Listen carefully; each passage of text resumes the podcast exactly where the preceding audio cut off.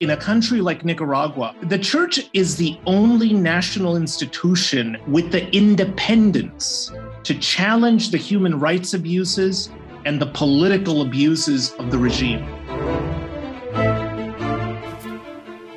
Hello, and welcome to the USCIRF Spotlight podcast, a weekly podcast series by the United States Commission on International Religious Freedom where we take a deep dive into religious freedom conditions around the world, breaking the situation down for you. Each week, we focus on a different country, region, or topic. Not only do we analyze and explain the religious freedom situation to our listeners, but we also make policy recommendations to the United States government in order to address the immense challenges we bring to light here. Now, here is the host of our show, USCIRF Director of Outreach and Policy, Dwight Bashir, to lead today's discussion. Welcome to USCIRF Spotlight. Today we're going to discuss religious freedom conditions in Nicaragua, the largest country in Central America. Back in April of 2018, during protests against reforms to the public pension system, Catholic clergy provided aid and sanctuary to and voiced support for the protesters. As a result, President Daniel Ortega used his government and supporters to persecute members of the clergy, worshippers, and various Catholic organizations. The government also targeted Protestant institutions and individuals, especially those who have spoken out uh, against the government. Now, in 2021, the backdrop for religious freedom violations has not been the ongoing protests as it had been the last few years, but rather the run up to the general election in which President Ortega sought reelection and won for a fourth consecutive term in what was widely considered as a sham election. The State Department has placed Nicaragua on its special watch list for severe religious freedom violators since 2019, which USCIRF has also recommended most recently in our 2021 annual report. To explore these dynamics further and to better understand the range of uh, violations occurring in Nicaragua, Today we have with us Christopher Youngquist, advisor for Latin America in the Office of International Justice and Peace at the U.S. Conference of Catholic Bishops. Welcome, Christopher. Thank you, Dwight. It's great to be here. Excellent. To start off with, if you, it'd be great if you could explain to our audience briefly uh, the political and social context uh, surrounding the deterioration of religious freedom conditions in Nicaragua. Uh, certainly. Yes. So you very well summarized that uh, this entire crisis began in 2018 when Daniel Ortega, um, after basically a, uh, a decade of deteriorating democratic uh, conditions in Nicaragua, tried to effect a very unpopular social security reform. And as you said, the church in Nicaragua, as a civil society leader, defended the right to peacefully protest. Um, but there is something fundamental that I want to emphasize here about, uh, and something that actually goes to the crux of Orteguismo, Sandinismo, the, the ideological umbrella under which the government of Daniel Ortega and Rosario Murillo operate. Sandinismo, since the 1970s and 1980s, has wrapped itself in a mantle of political messianism. The movement sees itself as the national savior, the national liberator. And they use, they use words like this. They, they use the words uh, anointed by God for quote unquote sacred Nicaragua. Archbishop Broglio and I visited Nicaragua in 2018 at the height of the crisis. I remember listening to the First Lady's rhetoric, Rosario Murillo, who, uh, as you know, is really uh, considered by everyone to be the real power behind the throne. Well, her speeches are a theatrical and flamboyant brand of political preaching in which she combines Christian symbology with New Age occultism and proclaims Nicaragua's allegiance to quote unquote God and Daniel, Daniel as in Daniel Ortega. They even dress statues of Mary in Sandinista colors. Um, and like most totalitarian ideologies, Sandinismo is hegemonic. It seeks to bring the entirety of Nicaraguan society, especially religion, under the ideological control of its movement. So, when an institution like the Catholic Church, with its 2,000 year history and with 60% of the Nicaraguan population belonging to it, believing in its teachings, when an institution like that calls Ortega and his wife to account, conflict is inevitable. Political messiahs do not like to be questioned. Indeed, uh, very astute observation. Uh, and, you know, uh, obviously, we've observed um, quite a bit of rhetoric and verbal attacks by President Ortega. And you mentioned his wife, Vice President uh, Murillo, um, having uh, been making uh, uh, statements targeting members of the clergy. What is it that President Ortega and his and his wife, the Vice President, uh, as you say, the the real power behind the scenes, what do they hope to gain from this kind of hate speech against the Catholic Church? Sure. It seems like uh, um, what they really want to gain is silence. Um, they they're trying to gain silence through intimidation they want silence from the national conscience. Now, as I said, 60% of the population is Catholic, 60% look to the church, and the rest, you know, look to the to the Protestant ministers who are in line with the Catholic Church on this. I mean, here we have a full Christian front advocating for uh, for civil liberties, for uh, uh, plurality in the democratic process. Um, and it's it's that uh, it's that silence from the national conscience that they want, silence from the message of reconciliation that the church is preaching even now. I mean, it, it's a, uh, we have to understand that uh, in a country like Nicaragua, the church is the only national institution with the legitimacy and the credibility, and crucially, Dwight, with the independence to challenge the human rights abuses and the political abuses of the regime. And you know, I I wish that uh, that the attacks had only been verbal. As, as, as horrible as the verbal attacks continue to be, and just last week, the, the vice president again called the bishops terrorists. And, uh, you know, to me, knowing that Nicaragua has very specific anti terrorism legislation, to me, that sounds like a threat. It's not just an insult. It's not just a rhetorical flourish. If uh, it, it seems like the first couple continue to call bishops terrorists, and this could be, you know, God forbid, but this could be a prelude to uh, uh, to some sort of, you know, farcical prosecution effort. And uh, um, I mean, it, it, it's a, it's a, I can't even repeat online some of the things that they but it's constant. And the attacks have actually been uh, uh, the physical attacks uh, were mostly from 2018 to 2020. But in 2020, of course, uh, as you as uh, as you sort of reported very well, the cathedral was attacked in what the Cardinal of Managua called a terrorist attack. I mean, a 400 year old crucifix brought o- over from from Spain was severely damaged, and so it, it's a it's a um, it's not just verbal assaults, but the verbal assaults, you know, as I said, um, could it could it you know be a prelude to something even more sinister? Yeah, that sounds very ominous. Uh, some of this rhetoric, but also uh, some of the other kinds of attacks you're talking about. Can you can you give us a flavor of some of the other ways in which the uh, Ortega government puts pressure on worshipers in particular, and and can you tell our listeners about some of the, the, the issue of the foreign born priests having their visas canceled, something we've reported on? Sure. Um, yes, it's a, it's a, something that we need to get you know, you, to, to understand, to get clear, is that uh, religious freedom in the way that uh, that the Catholic Church understands it, and and in the way that the Protestant uh, denominations understand it, religious freedom does not begin or end in the church building. You know, uh, this is especially the case the case for the Catholic Church, which has you know such a comprehensive set of Catholic social teaching that uh, that teaches you know that political structures and politicians must recognize respect and promote human dignity and freedom and uh, and so in in, in a sense uh, um, you know what the bishops are saying is that the, the killing of over 300 demonstrators in 2018 the continued incarceration of political opponents the violent assaults on peaceful protesters and in 2021 election fraud according to the catholic church these are grievous sins against the common good. And it is within the parameters of religious freedom to express opposition on religious grounds to these sins against the common good.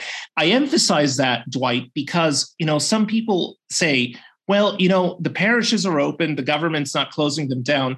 Yes, but uh, but religion is uh, is uh, um, it's a philosophical system that informs um, every aspect of uh, of of, uh, of, a person's life, and uh, in that sense, uh, the continued violations against conscience, against the conscience of uh, political prisoners, constitute violations against religious freedom. The, the cancellation of visas is a perfect example, furthermore, on how the regime would love to isolate the church from the world. Um, they recognize that the Catholic Church, you know, worldwide has a, a billion members, and it has a, uh, you know some of the most sophisticated uh, diplomatic uh, resources in the world. And that is seen as a threat. And so uh, you know the, the cancellation of, uh, of visas is one way to try to isolate the church um, you know on on this on november 7th the day of that fraudulent election in nicaragua I had here in Washington, uh, Bishop Silvio Baez was, you know, had to had to escape Nicaragua and is now living in Miami. I had him here in Washington um, as a guest of Archbishop uh, Timothy Broglio, and they celebrated Mass together on the day of the fraudulent elections. Um, they celebrated Mass here in Washington. And right after the Mass, we got a phone call from a Nicaraguan Monsignor who uh, had his passport confiscated. Uh, at, at, the airport, and so so it's a it's a general crackdown, and in terms of uh, of uh, of uh, the cancellation of visas. Um, it's the desire to really isolate the church, something which is not going to happen. But uh, but it's uh, but it's certainly an ambition of uh, the Ortega Murillo uh, first couple. Certainly, and I mean, I think it uh, it tracks with what you were saying that the the church is kind of one of the only independent voices to call out uh, human rights and religious freedom violations. This is certainly a way to try to uh, control that to the best they can. As you know, President Biden signed the Reinforcing Nicaragua's Adherence to Conditions for Elect- Electoral Reform Act. It's a long title there of, of 2021. Um, he signed it into law uh, only a few months ago, and that establishes measures to monitor, report on, and address corruption and human rights abuses in Nicaragua. Can you tell me anything about how that law might um, play a role in improving religious free- the religious freedom situation in Nicaragua? And what else, in your estimation, can the U.S. government do to help bring about more positive uh, change there? Sure. Um, so, first of all, this is a very positive development. Um, it is vital that the U.S. keeps its attention focused on Nicaragua and uh, and the regime's human and political rights violations. Individual sanctions, as President Biden, um, you know, enacted, are another step in the right direction. It's uh, it, it's it's critical that uh, that there that there be some level of accountability. Um, it's a you know, also the U.S. is an extremely important trading partner for uh, the Central American nation, for Nicaragua, and uh, we really need to make it clear that uh, you know at the at the level of uh, of of a country's conscience, trade presupposes at least a thin substrate of common values on the issue of U.S. foreign policy. We need to be aware that the situation in Nicaragua also has prompted an exodus of Nicaraguans. So this is a you know it, it, the the issue transcends religious freedom. It transcends even our our nation's uh, uh, you know uh, uh valuation of human rights. You know from uh, from June up until the end of last year of 2021, there were over 38 38,000 migrants, uh, uh, 38,000 Nicaraguans at the border, compared to 800 in 2020. So what uh, what the Ortega Murillo you know first couple is doing is also you know causing an exodus that uh, that concerns uh, uh the U.S. government uh, um, you know in in in, in ways that uh, transcends religious freedom. But I would say Dwight that that you know President Biden has done fantastic in in in the the Renacer Act. And uh, I would uh, I would really urge uh, you know the administration to continue to focus on on on Nicaragua and to recognize that uh, you know the the violations of uh, of religious freedom, the violations of political and civil liberties, will have consequences on the region and will have consequences on our own, uh, um, you know, on our own borders.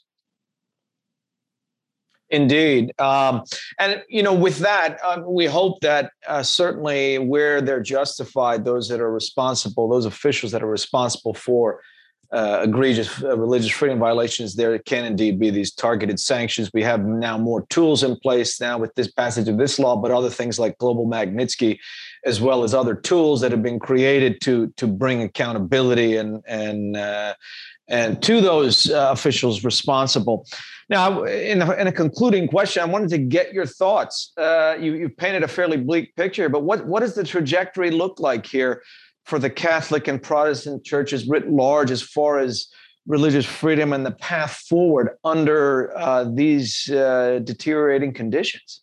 Sure. Uh, well, you know, it, the, I think the great silver lining in this entire mess, and, and, and it is a horrific mess, but the great silver lining is that for the first time in the history of Nicaragua, at least to my knowledge, there has been a very real sense of fraternity between Catholics and Protestants in Nicaragua.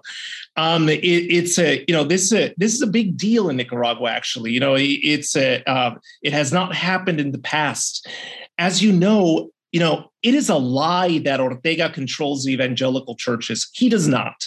The Sandinistas control just a handful of evangelical pastors who have accommodated themselves to the regime. But the vast majority of evangelicals are united with the Catholic bishops. Um, just one, one, example of a, of a young man that I know very well. You know, he was here in Washington for a while in exile, Lesther Aleman, who became famous when he uh, uh, confronted Ortega to his face uh, back in 2018. He's a student leader in Nicaragua.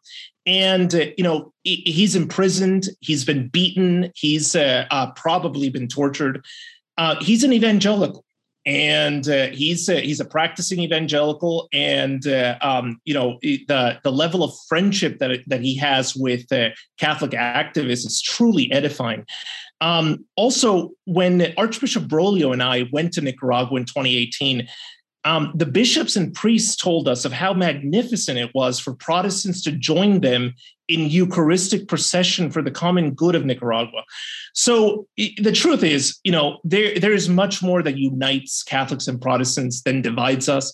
And on uh, on the common good and the various issues surrounding the common good, we're united and and they're united and and so it's a it's a, in in that sense um, another thing, and uh, with this I'll conclude the bishops of Nicaragua are ministers of reconciliation. And, and you know, passions flew very high in 2018, 2019, 2020. But it, it's a, it's a, it's also true that uh, the bishops are bridge builders. That's what the word uh, bishop in Latin, episcopal uh, in um, pontiff in, in Greek means a bridge builder. And so, uh, um, and so it's, uh, you know, we should not lose hope. The bishops uh, uh are willing to continue to exercise their ministry of reconciliation, and they need, you know, foreign support. Uh, but, uh, but at the same time, you know, they're open to to dialogue and and to enhance the prospects of their country. Well, it's always good to, to hear a silver lining in the midst of uh, a lot of difficulty and challenges, but that is good news in terms of the cooperation there with the two churches and uh, this hope uh, for a better future. We'll have to leave it uh, right here. I want to thank Christopher Youngquist uh, for joining us today and sharing his insights and expertise about the situation in uh, Nicaragua, the broader human rights and religious freedom uh, concerns, uh, you can find USCIRF's reporting on Nicaragua and our full set of policy recommendations on our website. As always, thanks for tuning in, and we'll see you next time on USCIRF Spotlight.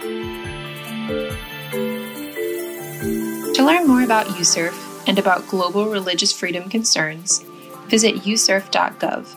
That's U S C I R F.gov You can also find us on Facebook and Twitter at USCIRF. Thanks for listening, and we'll see you next week for another USCIRF Spotlight.